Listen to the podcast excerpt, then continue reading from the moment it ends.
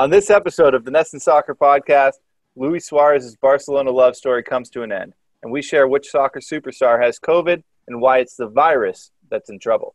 1, 2, 3, 4!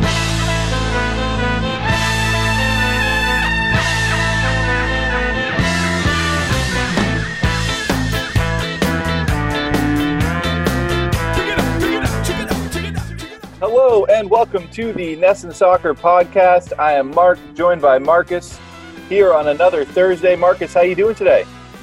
Good. No complaints.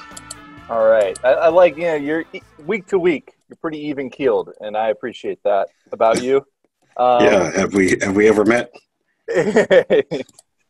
So the soccer world, this transfer window seems to keep on rolling with a full head of steam, and that's what we're going to dive right into this week. And something tells me we're going to go right up to the October 5th deadline and have more transfers to talk about over the next couple of weeks. But this week it is Luis Suarez stealing the headlines as he's going to leave Barcelona to join Atletico Madrid. €6 million transfer for a 2-year contract. And Marcus, we started diving into Suarez, and I think a lot of people, maybe the first thing they think about is just the deteriorating situation at Barcelona, but then we were surprised to see just how high up on the all-time scoring list Suarez is at Barcelona. And when you really think about the impact he had on the club, like, in a lot of ways, he's probably underrated and clearly overshadowed by, you know, Lionel Messi, but even in the time that Neymar was there, he was probably got more attention than Suarez, and, you know, a star-studded lineup every year. Just even though Suarez got plenty of attention, you know, maybe he deserved more. But what are your first thoughts when you hear about Suarez heading to Atletico? Yeah, it's you know, we talked on our transfer special several weeks ago. I forget how long it was ago, where – you know, it seemed like the transfers were just heating up, and I kind of had a feeling the fun was going to be really in the future as we get closer to the early to mid-October deadlines over in Europe. You know, as for Suarez, he is nothing short of a legend, certainly at Barcelona. I mean, he's the third highest goal scorer in the club history. 198 goals in 283 games, won 4 La Ligas, 4 Copa del Reys, 2 Spanish Super Cups, 1 Champions League, a treble, 1 FIFA Club World Cup, 1 UEFA Super Cup, and he's Lionel Messi's best friend forever. You know, and this was all in the last 7 years. So, yeah, not that much time, really. Yeah, I mean, basically he hit the ground running, won a treble in his first year. That was in 2014 when he left Liverpool. And, yeah, third highest goal scorer in Barcelona history. Messi is, you know, far and away ahead of everybody. Number 2, I forget his name, doesn't come to mind right away. It was a long time ago. And then you have Luis Suarez, really one of Barcelona's greatest ever players. And I think it's a shame, not even a shame, I will even say, borderline disgraceful, how unceremoniously a player of his stature was ushered out the door. So he left training for the last time on Wednesday. Today's Thursday, we're recording. So it was yesterday, left training, cameras had him in tears. And I guess what we really want to talk about is why there are so many emotions tied up into this particular transfer. Yeah. It's only a €6 million transfer, by no means, you know, among the most expensive in terms of, you know, amounts of money. It's really nothing to mention, but yeah, it is Luis Suarez, and his departure really heralds the breakup of Barcelona's last great team, which was, had to be 5 years ago or so. Yeah. But it's, you know, it is significant, and it's worth diving into. Yeah. When I first heard about it, my mind immediately went to just the unraveling at Barcelona and how at this point, when I think about it, I just see the sort of brass of the club just clinging on to Lionel Messi for dear life because of his financial value and not taking the proper steps to have long-term success on the field.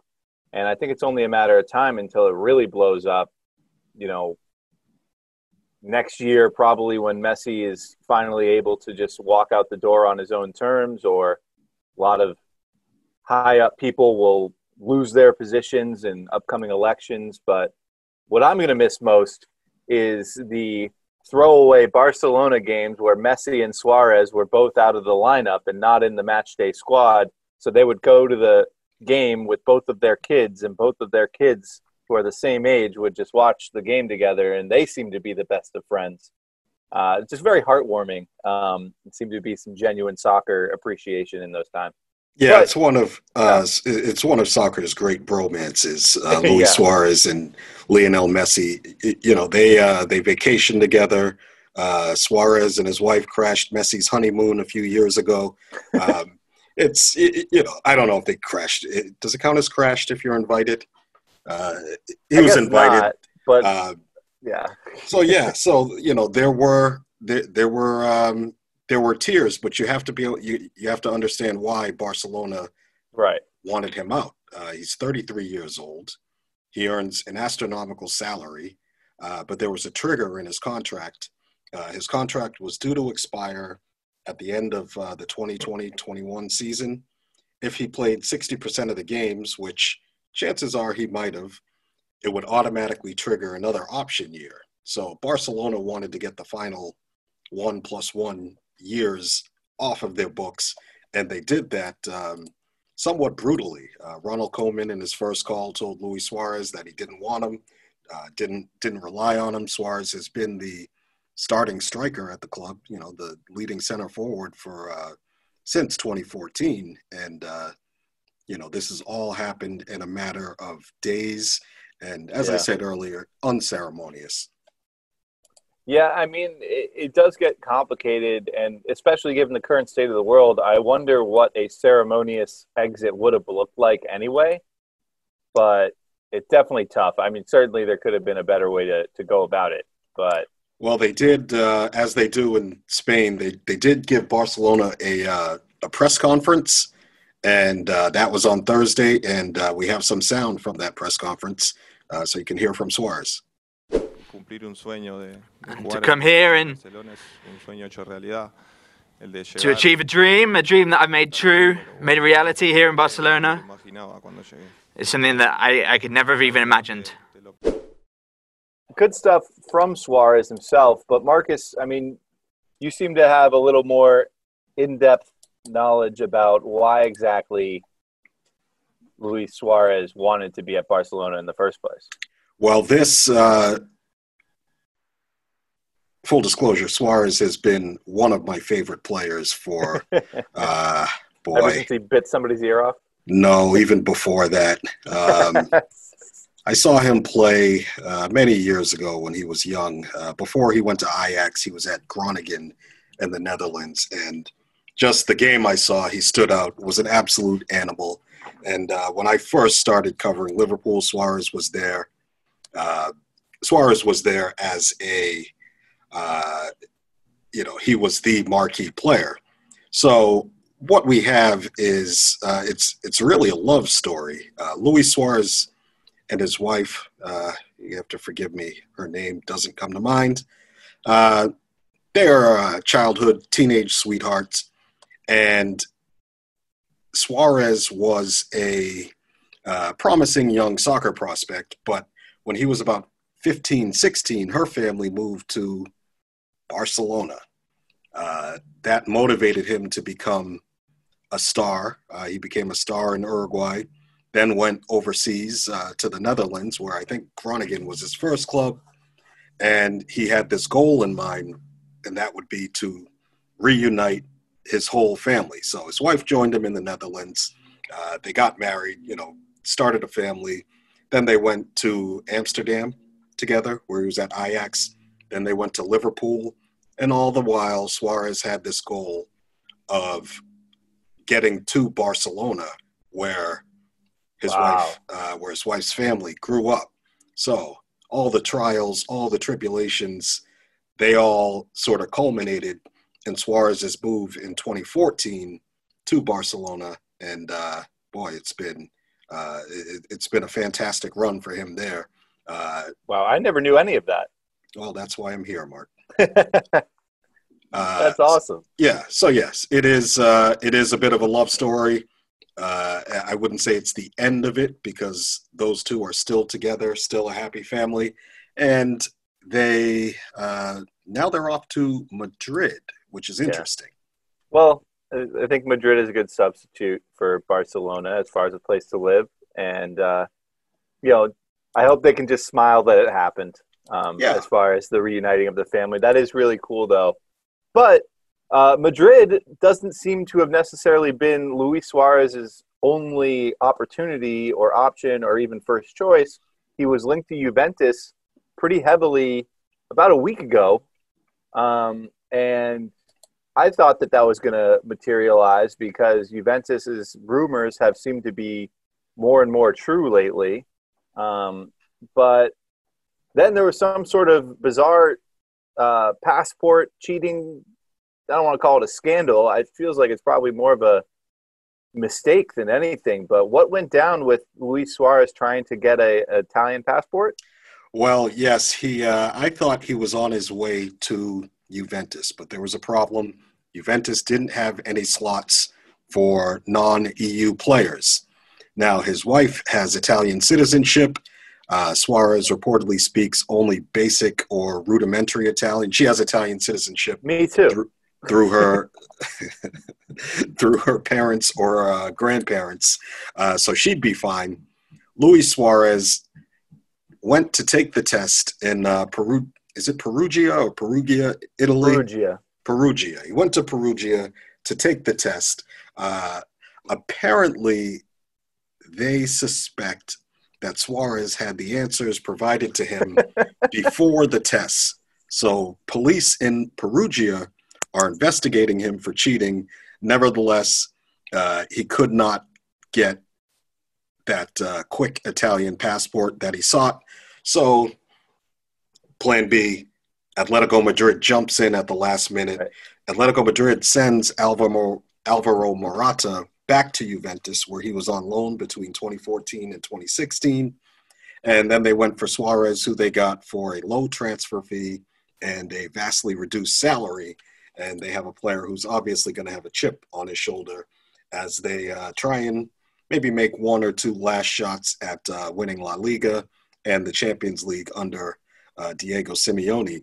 But who is he teaming up with in Atletico Madrid's front line? None other than Diego Costa. That would be very, very deadly. Yes, it would have been deadly 5 years ago. Right. But now, now it just looks like it's going to be fun. Right.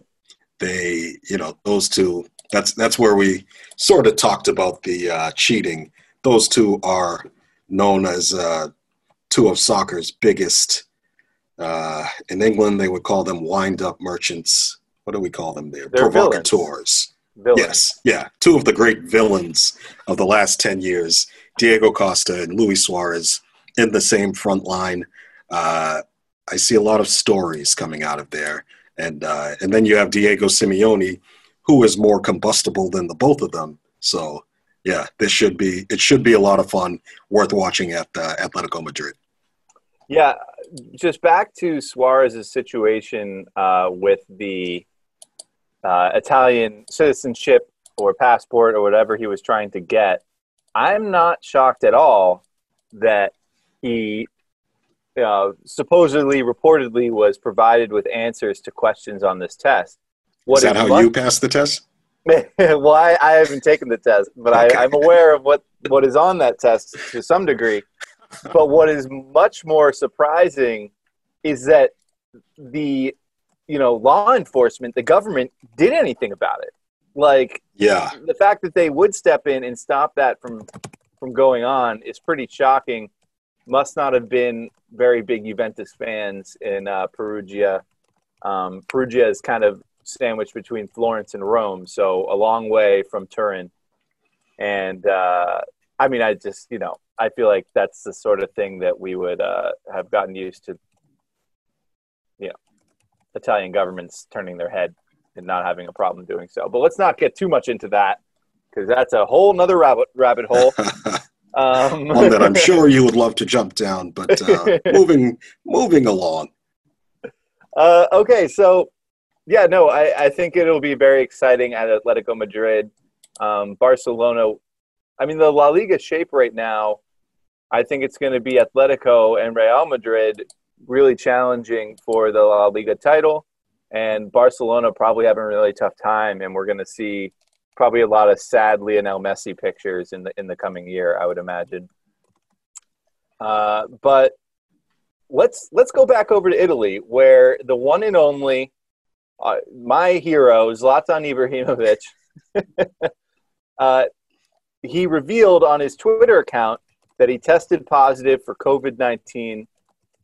Certainly nothing to take lightly, but Zlatan, as only Zlatan can do, we'll just read the tweet quote. He tweeted, I tested negative to COVID yesterday and positive today.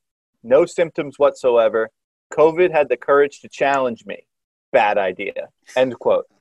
That's like, it's just like Zlatan's probably just been waiting to test positive, and he's probably known he was going to say that for months at this point. That is totally on brand for Zlatan. You know, he is one of the one of the baddest men alive, and it's no surprise that you know, that were he to test positive for COVID-19, that he would react in such a way. Now, had he been symptomatic, had he suffered as so many have under this terrible virus, I'm sure the reaction would have been different, but he was asymptomatic. And, you know, I was when I saw the news, AC Milan announced that Zlatan had tested positive, and I was waiting with cat-like readiness for his reaction because I knew it would be something like that. Right. And it, you know, it was just what the doctor ordered. Yeah, and you know, Zlatan's been just continuing on. He scored 2 goals in the Milan's Serie A opener win over Bologna. He scored another goal in their Europa League qualifying. Milan actually plays today at 2:30, Thursday the 24th, and, you know, have another Serie A match over the weekend. So he'll likely be out of both of those at least.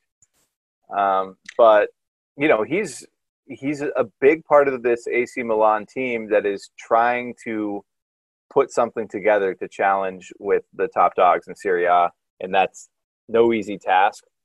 But Zlatan has been a bolt of lightning for them, so hopefully he is able to kind of just come back in a week or two and have, you know, pretty much be in shape and ready to go. Yeah, he's Ibra. I wouldn't expect anything else. So, well, how much time we got here, Marcus? Do we want to? You don't want to? You want to go through any of these Zlatan quotes that we have listed here, or?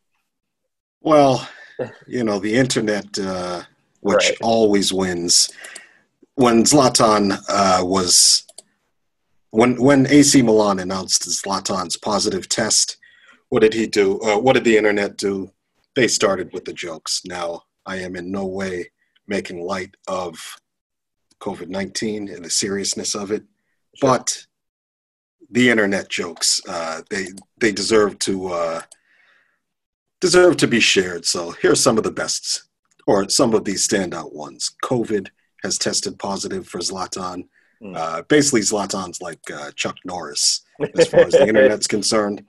Thoughts are with the virus at this difficult time. And the virus is now in quarantine for 2 weeks. Another one, Zlatan does not contract COVID. COVID contracts Zlatan. Finally, maybe he's the cure.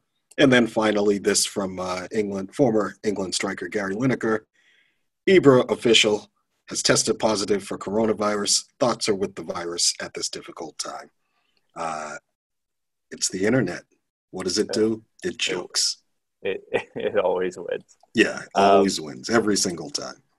So let's get to our matches of the weekend, and we're going to go a little more in depth, kind of on some maybe big picture stuff with the teams surrounding the matches that we want to select. So we'll start with my match of the week. That will be Manchester United traveling to Brighton, 7:30 a.m. Eastern on Saturday on NBC Sports Network. So you will be able to watch it. You don't need to be a Peacock subscriber, but we won't get into all of that.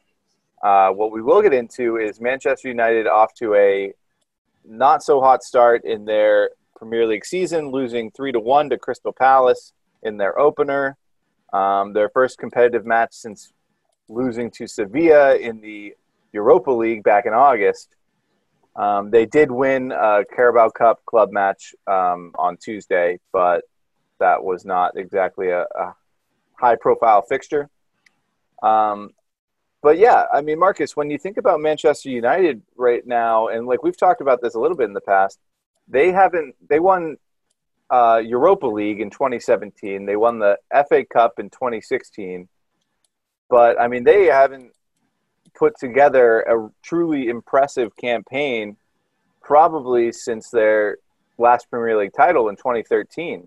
And in that time, they finished 7th, 4th, 5th, 6th, runners-up in 2018, then 6th place again in 2019, 3rd last year, but it was kind of a scramble at the end, and they were very competitive with Chelsea and Leicester City.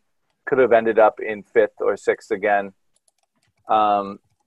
And it's only one game, but very uninspiring. I mean, they have a lot of talented players, but also just some players that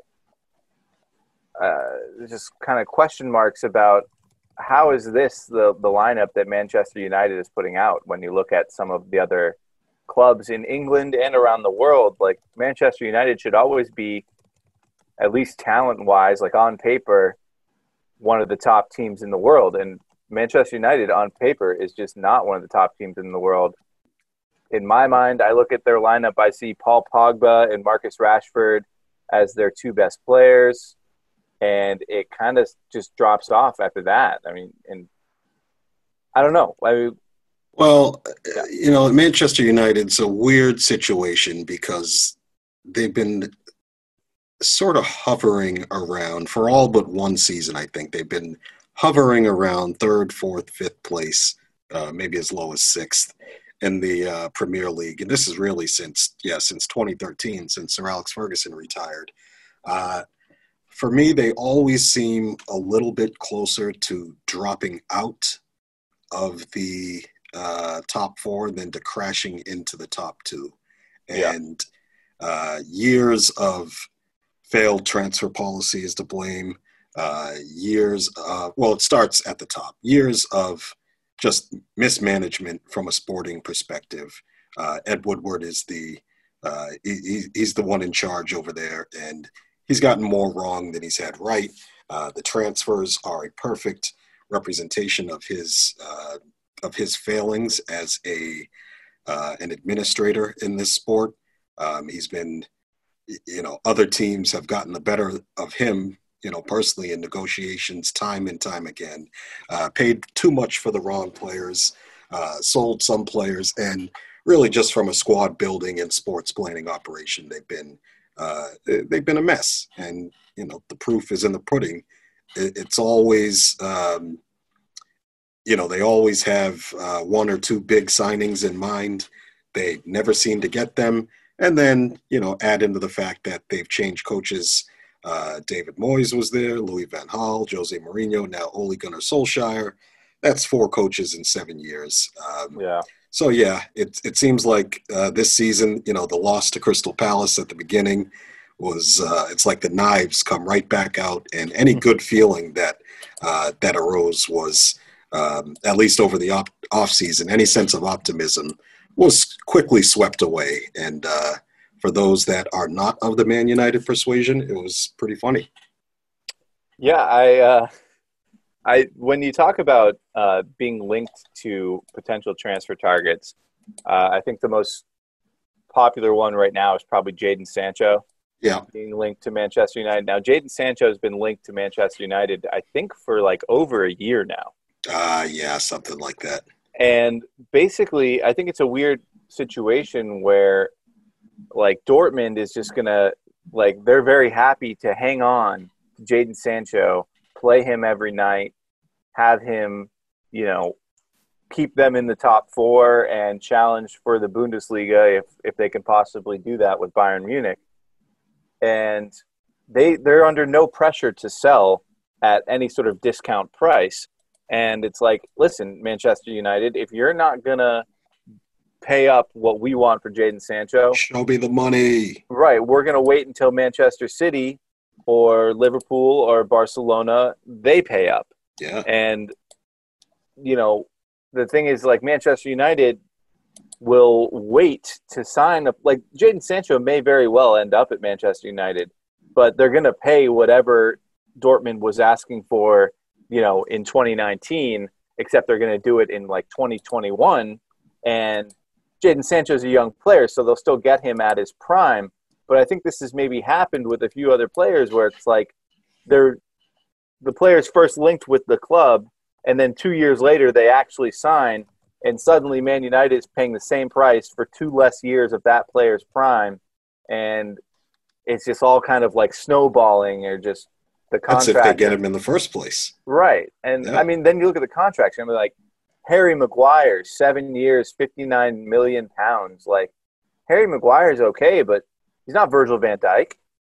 And he's, you know, and it seems like it costs more.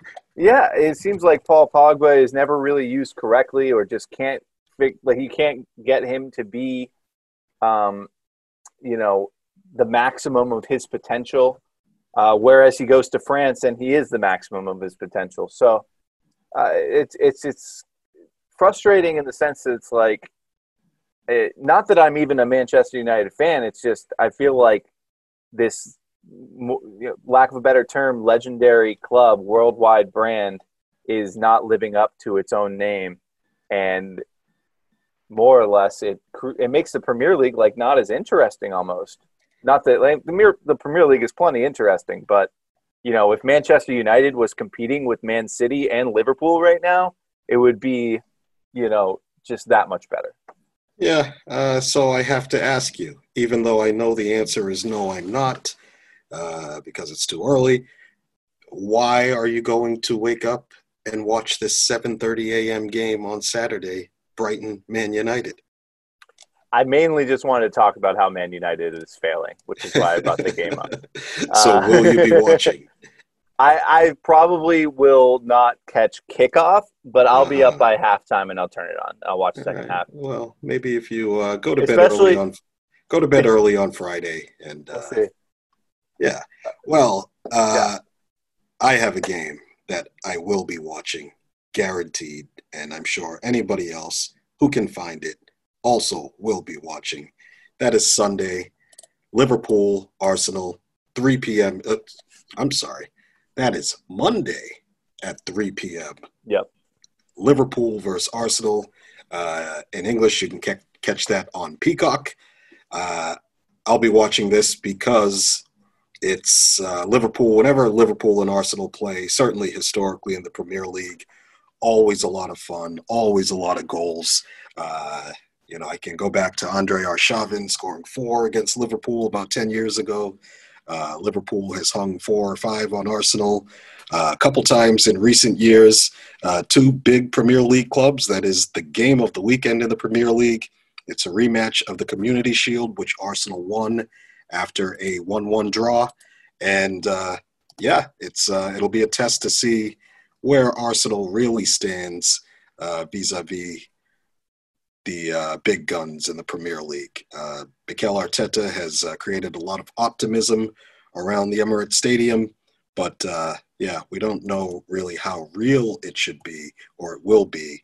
So it'll be interesting to see if we'll see that resilient Arsenal that we saw in the Community Shield, or we saw in the FA Cup last season, or if it'll be the, mentally frail and fragile Gunners that we've seen so often over the last longer than I care to admit.